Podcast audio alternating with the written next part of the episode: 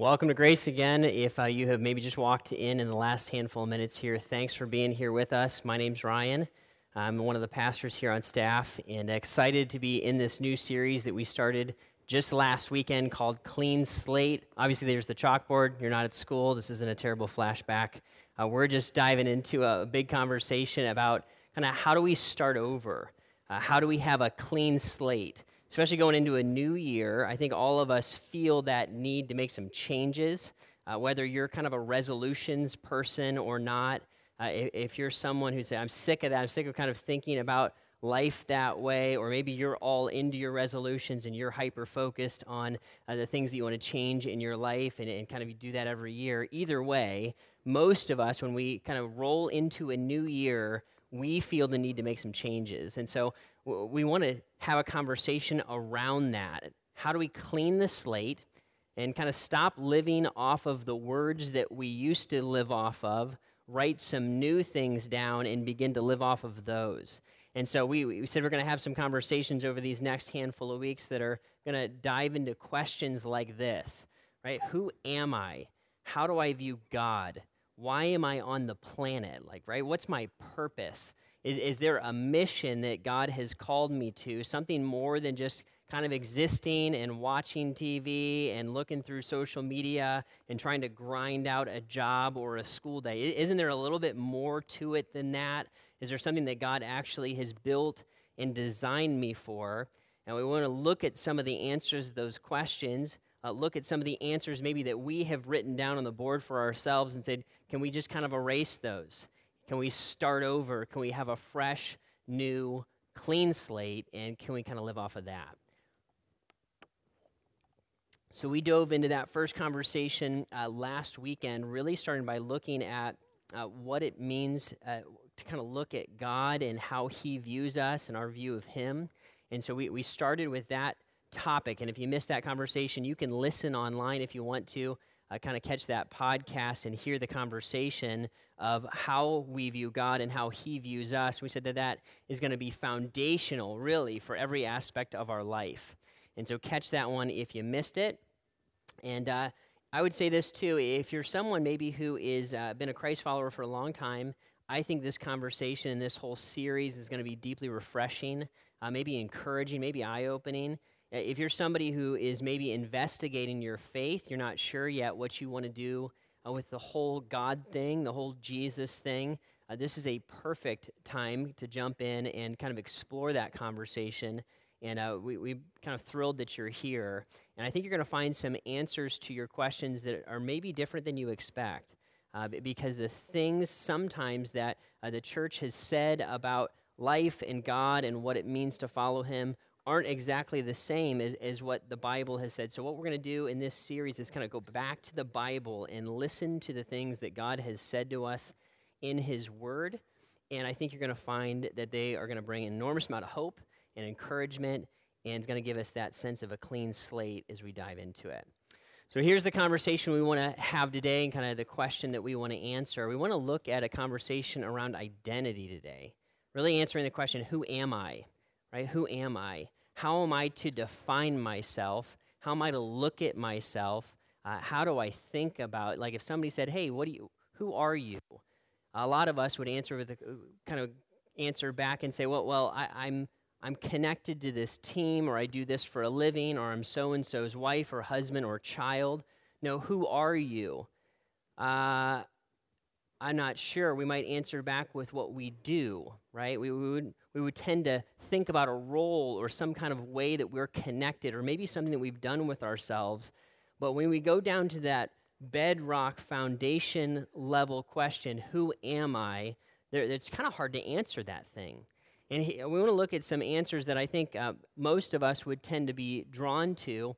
In our culture today, the primary way that we are uh, kind of defined in our culture and the way that we view ourselves is through success and accomplishments right? If you have done something significant with yourself then that then you matter in our culture right? If you have succeeded if you have uh, accumulated a lot of money or if you have won a lot of trophies or if you figure out how to start a company or you've, you've done something that we can all look at and say wow they did something great then our culture, and different cultures are different, but our culture has weighted value to people that have been successful and who have achieved something. So many of us would, would kind of lean towards thinking of ourselves that way. We would think of ourselves as achievers. Achievers. I want to be someone who achieves something. I want to produce something. I want to be somebody. I want to get some stuff done so that, and we wouldn't say it quite this way, so that I can actually like make a difference and be somebody who matters. So I can have some value.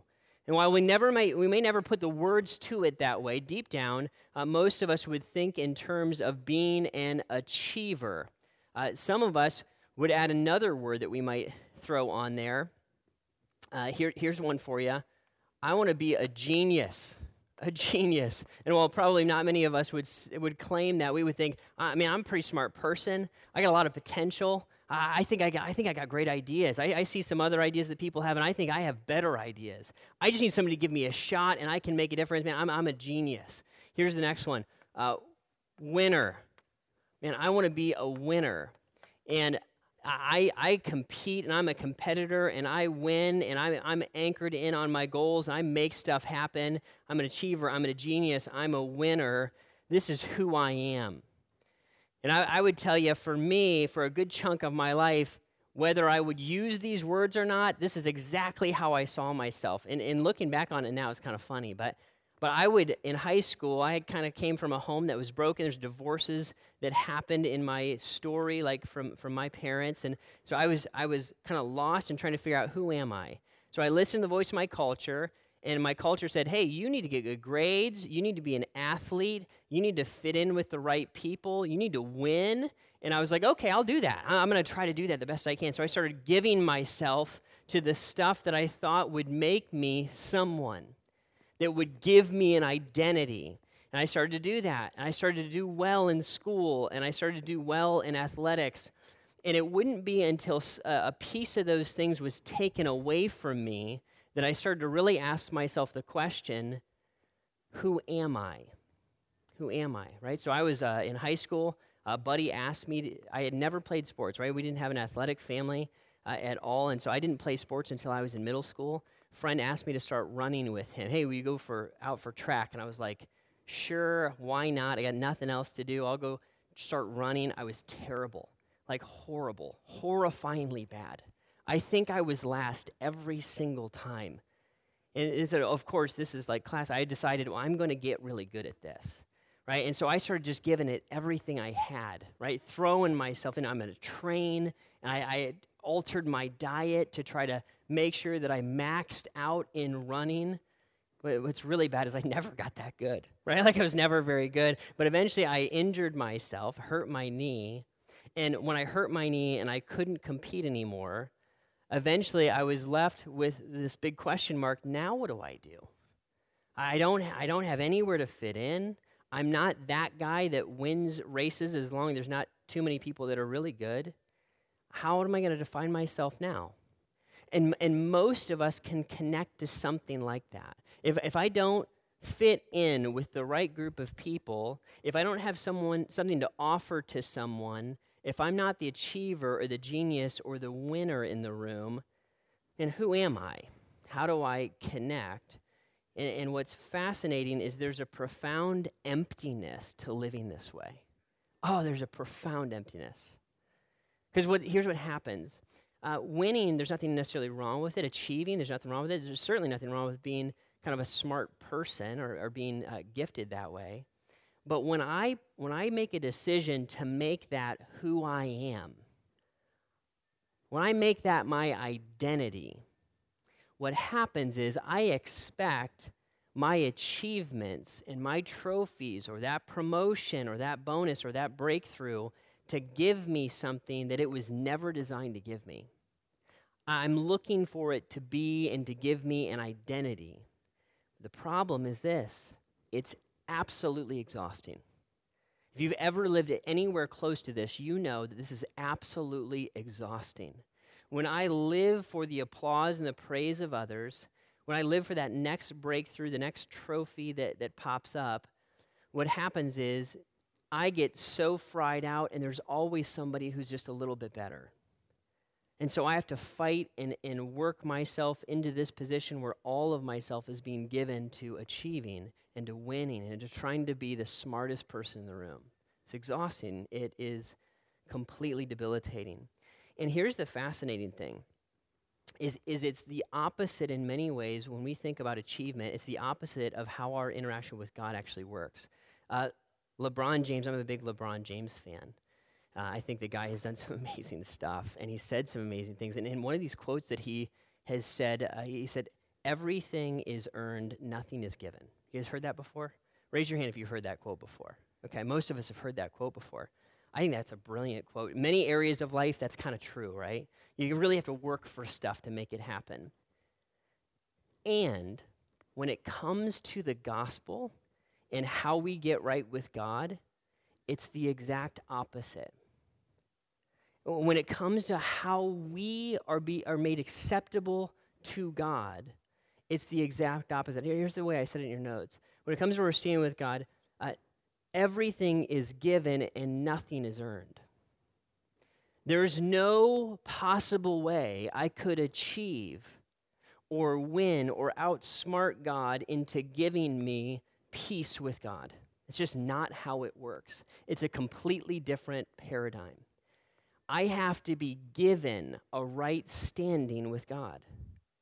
Can't work my way into it, can't be a good enough person, can't go to church enough, can't give enough, can't serve enough, can't smile at people enough. There's none of that.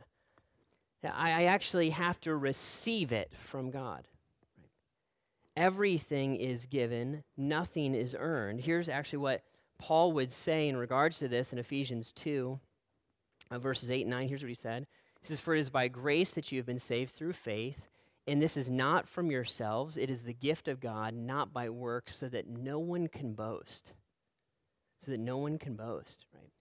It's by grace, and grace is the idea of it. Here's the concept: is that it's unmerited or undeserved favor.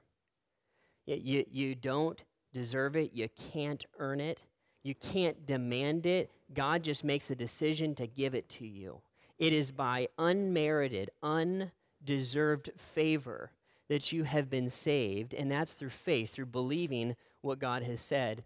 It's not from yourselves. You didn't achieve it, you didn't win it. This is a gift. It's literally a gift.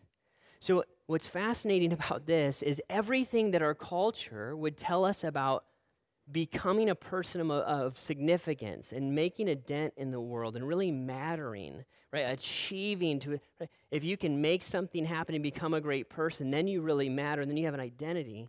God will look at us and say, uh, actually, that, that's the exact opposite of what's happening here. I can make you someone that matters free of charge. Uh, it's, a, it's a gift. You can't earn it, you can't achieve it. There's a completely different way to operate. You need to know me, you need to believe in me. It's fascinating when we start to get our head around it. Here's another verse. Let me show you this one.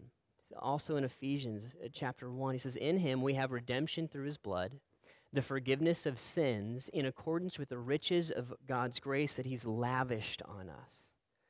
That he's lavished on us. That God has chosen to pour out abundantly on us. That same word grace, unmerited favor, he chose to just dump it out, full throttle onto us. We needed forgiveness. We needed Jesus to come and live a perfect, innocent life and die for us and then rise from the dead so we could believe in him, so we could have forgiveness for our sins.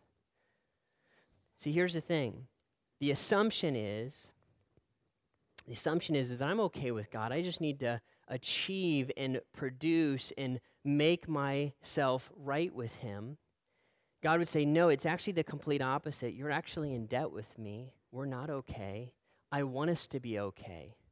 I want to have a relationship with you. But it's not something that you can earn, and it's not something you can win, and it's not something you can outthink yourself into. What you need to do is, in humility, come with me and I'll forgive you. I want to do that. I want to give you my grace, but you have to understand that who you are comes from a different set of words. It's a different set of words. No, no longer are you going to define yourself as the winner or the genius or the achiever. Now, what you're going to do is, is you're going to define yourself this way you're going to define yourself as forgiven. I am a person who was on the path to hell. And God, by his own choice, looked at me and said, I want to offer my son, put him in place of the path that you were on, and give you the forgiveness that he died to give you. You are forgiven. You are also redeemed. What you have done is actually able to be redeemed by me. My guilt and my shame and my actions that I have taken can be redeemed and flipped on their head and become usable. I'm also this I'm rescued. I'm a person who has been saved, the Bible would say, or rescued from my state of sinfulness. This is huge. This changes everything about how I view myself. I'm not somebody that God would be lucky to have on his team. I if I'm being completely honest, in, in the beginning of my relationship with God, that's kind of how I thought about it. I was like, man, God is so lucky to have me. I mean, I'm smart and capable. Um, I'm bald. I wasn't bald then, but I had terrible hair. I knew it was coming. You know, I, I'm like, man, God is lucky to have me. And then it, it kind of, my eyes awaken to the truth of this more and more. And I realize I don't bring anything to the table. Not on my own, I don't have anything to offer God. I, I'm not a good person that, that God is just thrilled to have finally show up, and now we can do some stuff. God would look at me and say, Ryan, you, you were headed away from me. Um, and by my grace, I'm including you into the family. And you can know me now, and we can have peace with one another. And I'm going to redeem the sinful decisions that you have walked in that you don't even fully understand yet. And listen, you, for the rest of your life, you're going to walk in awe of the fact that you are a rescued person. You're a rescued person. You're not headed to hell. You're not condemned. I'm not looking at you, God, the Father, I'm not looking at you and, and saying, You're condemned now. I hate you, or I'm, I'm disconnected. None of that. We talked about that last week. It's not how God views us. He views us with mercy, He views me with mercy. That blows my mind that I'm a rescued person. This is who I am. Now, let's flip the table, flip the coin a little bit, some of us would lean towards this achiever, genius, winner mindset because we want to try to hear the message of our culture and lean into it and run with it. Some of us are wired that way. Others of us are going to be wired kind of the opposite way. Maybe we tried this and it didn't work. Uh, may- maybe we, we had some serious pain in our lives, but we would lean towards the other side of the board and, and we would view ourselves as a victim uh, somebody who has been hurt deeply in life, somebody who uh, lived as a child, and our coach or our parent or our teacher looked at us and they said, You know what? Uh, you're never going to amount to anything. Uh, you've been hurt, uh, you've been left, no one wants you. And we look at ourselves and say, How, how am I ever going to put this back together? How am I going to walk in life, I am a victim. I've been somebody who has been hurt, and the reality is that hurt is real. It's just not who we are. Other of us would say, whether we realize it or not, we might live off of this. We, we might think, you know what? I want to live over here. I want to accomplish some stuff over here, but man, I'm a loser. I've always, I'm, I just, I'm going to mess it up. I just kind of believe that. I may not say it out loud. I may not admit it to anybody, but when push comes to shove, when I think about what I really want to do in life, and maybe even what God has designed me to do in life, I am, I am paralyzed by a belief that I can't do it. Because something about me is wrong. There's something wrong with me. I am, I am a loser. I am a victim. Here's the last one that I, that I find that comes with this is I am uh, worthless. I am worthless. And often, as, as I mentioned, that somebody said these things to us. y- you don't matter. You're never going to amount to anything. So someone looked at us at some point in time and said, um, You know what? You're dumb. You're, you're an idiot. No, no one is going to follow you. You can't do that. Smart people do that. Great people do that. You can't. You're nobody. You're worthless. You're a loser. And guys, listen, that those words, we, we might blow them off, we might not think about them, but they might be in second or third or fourth or tenth grade when that coach or that aunt or that grandparent looked at us and, and like a splinter in our heart, that word sticks. And it has been infected and it grows inside of us, and we have believed it. And so I, I must just not be able to fit in this culture anymore because this is who I am. Look at all the things that I've done to mess this up. Don't you know the decisions I've made? I knew about God, but then I went and blew it all up with all these bad choices. See, it's true. I'm a loser. I am worthless. This stuff is dismantling to us, it destroys us. And here's the thing I want you to know is the Lord is heartbroken that we would lean into words like this. Heartbroken. Because this isn't the stuff that he says about us. I, I want you just to, to feel the reality of what God has said about you and I if we're followers of Jesus. I want you, as I read through these verses with you here the next handful of minutes, I want you to hear these as if God were saying them directly to you. Just like that person that said something negative directly to you was speaking. I want you to hear God the Father, with love, with mercy, with passion for your soul, say this to you. And if you're not a follower of Christ, I want you to know this can be true of you. Saying yes to Christ is being included into his family, and all these things become true of us when we say, Yes, I want in on that. I, I want to receive the forgiveness of my sins. I want to be a child of God. Okay, so here, here are the verses like that. Who shall separate us from the love of Christ? Shall trouble or hardship or persecution or famine or nakedness or danger or sword?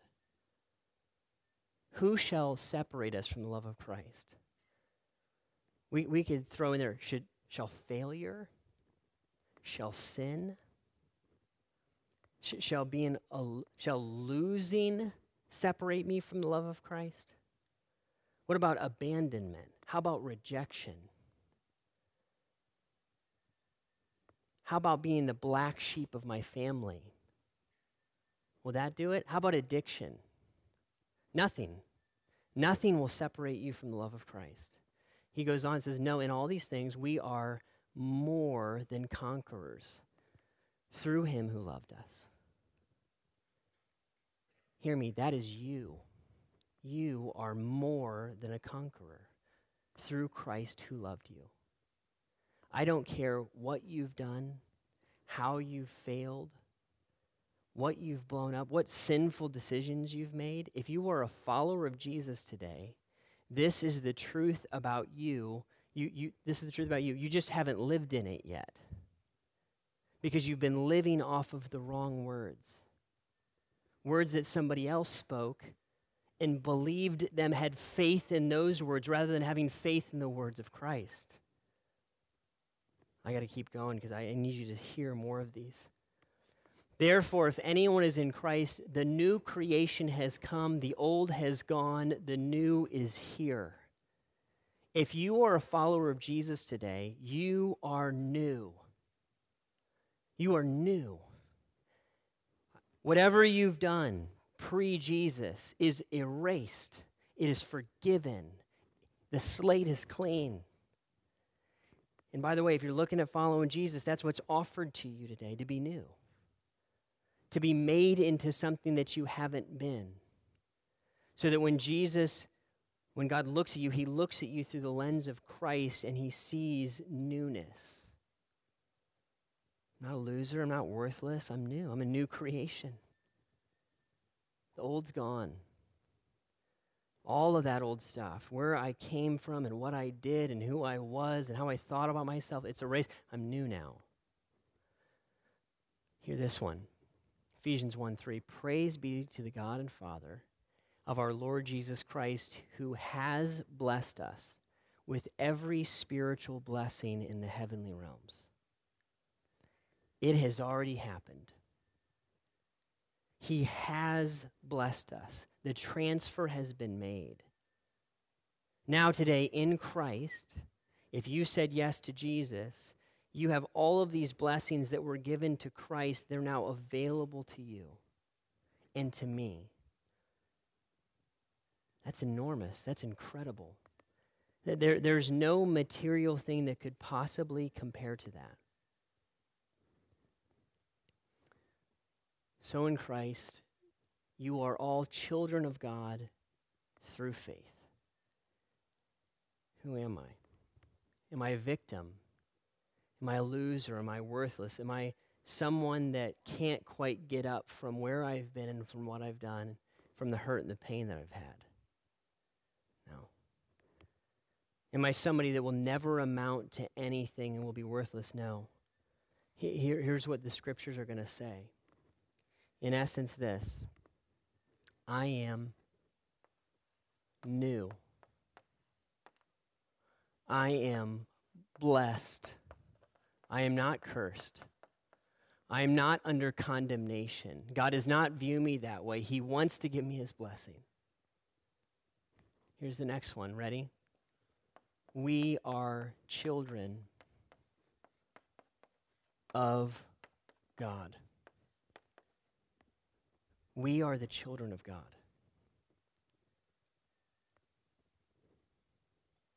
Because this is massive. This is massive.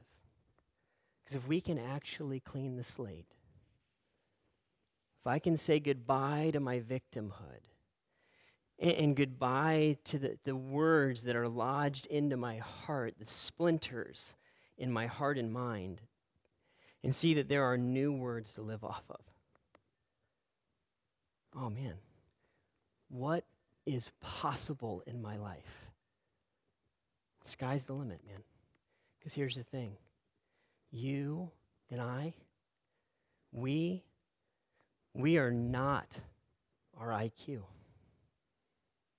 And we are not our zip code. And we are not our net worth or lack of net worth. We, we are not what someone has said about us or what someone has done to us. We are not our GPA. We're not our followers or our likes or our shares or loves. None of that's true. That's not who you are. You're not your trophies. You're not your ACT score. You're none of that. You're not what you've achieved and you're not what you've failed. You're not the pain that you've gone through. That's not what defines us. This is who we are. We are forgiven and redeemed and rescued and new and blessed, and we are the children of God.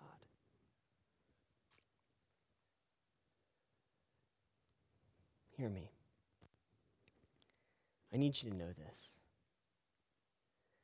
We are not defined by what we have to offer.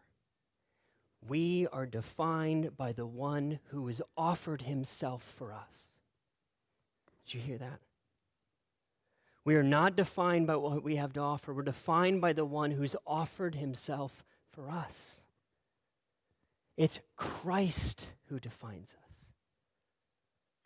Put in your notes here if you want to write it down. It's Christ who defines it. It's because of him that I can have forgiveness and redemption. I can be rescued from hell and sin and death. He's the one that makes me new. It's in him I have every spiritual blessing in the heavenly realm. He's the one that connects me to the family of God.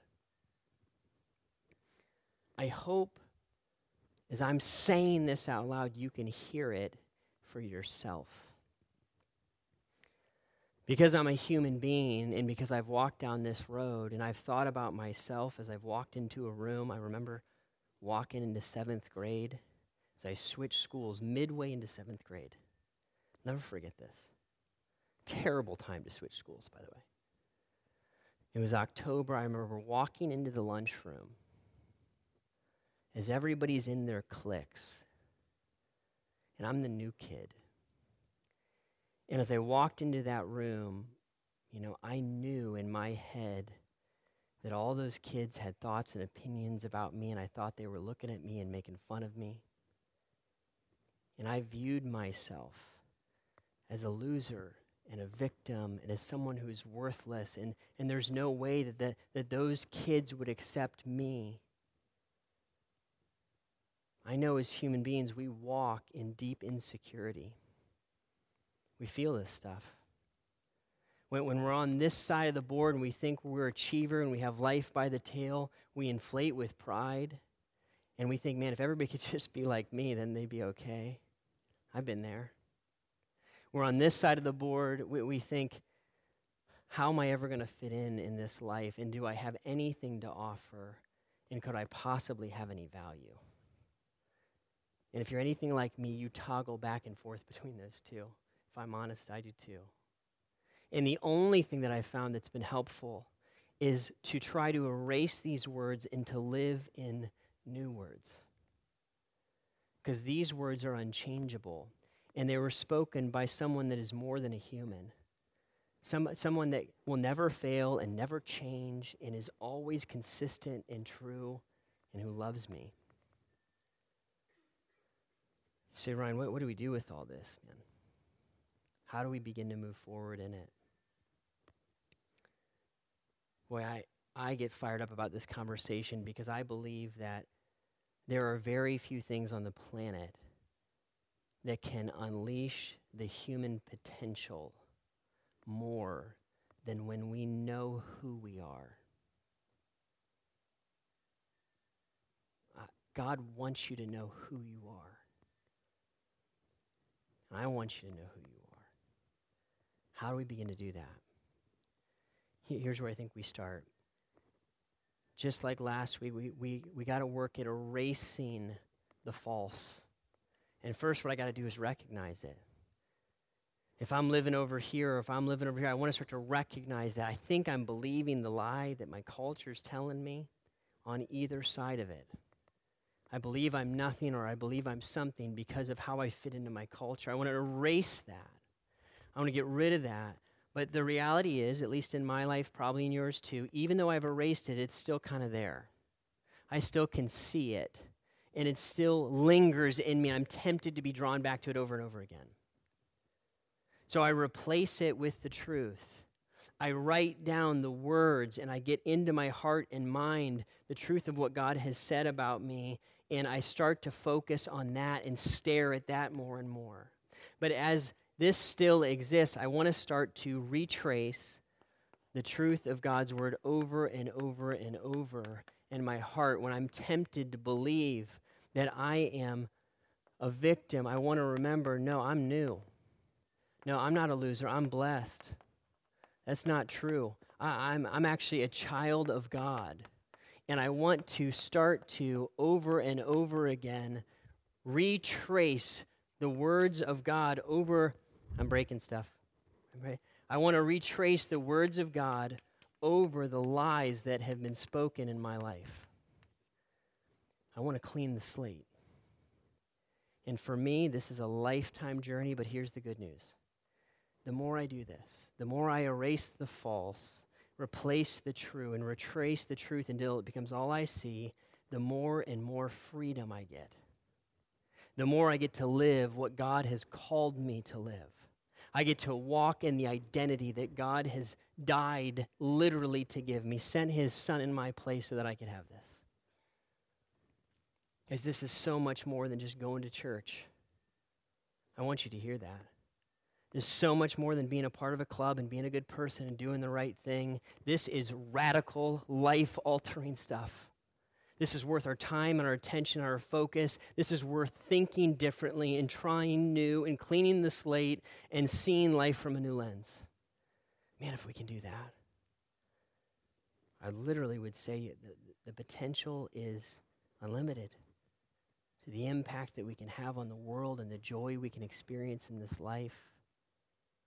I think it starts here, right here on this board. erasing the lie, replacing with truth, and retracing it till it's all I see. That's what we want to work on this week. Getting God's word into my heart, in my mind. And it starts my interaction with Him. So I'm going to have the band come out, and uh, I want to give us a little bit of room just to think and to pray. And don't be distracted by them as they come out, but I want us to begin to think about and ask God to show us what false have I been living off of? What, what's lodged in there that I don't even see and don't even know? And God, what, what, could, what do you want to set me free from? How do you want to clean the slate? How do I begin to see about me what you see about me? Would you pray with me? Bow your heads and close your eyes. We'll dig into this together.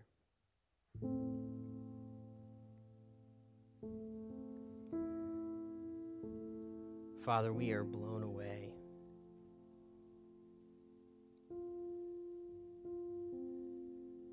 Blown away by the fact that you would make a conscious decision to choose us.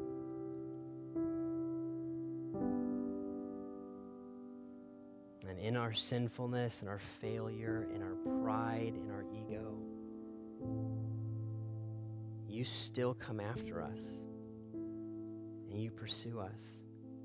And Lord, you offer us an identity that is beyond uh, anything that really has anything to do with us. It's all your gift.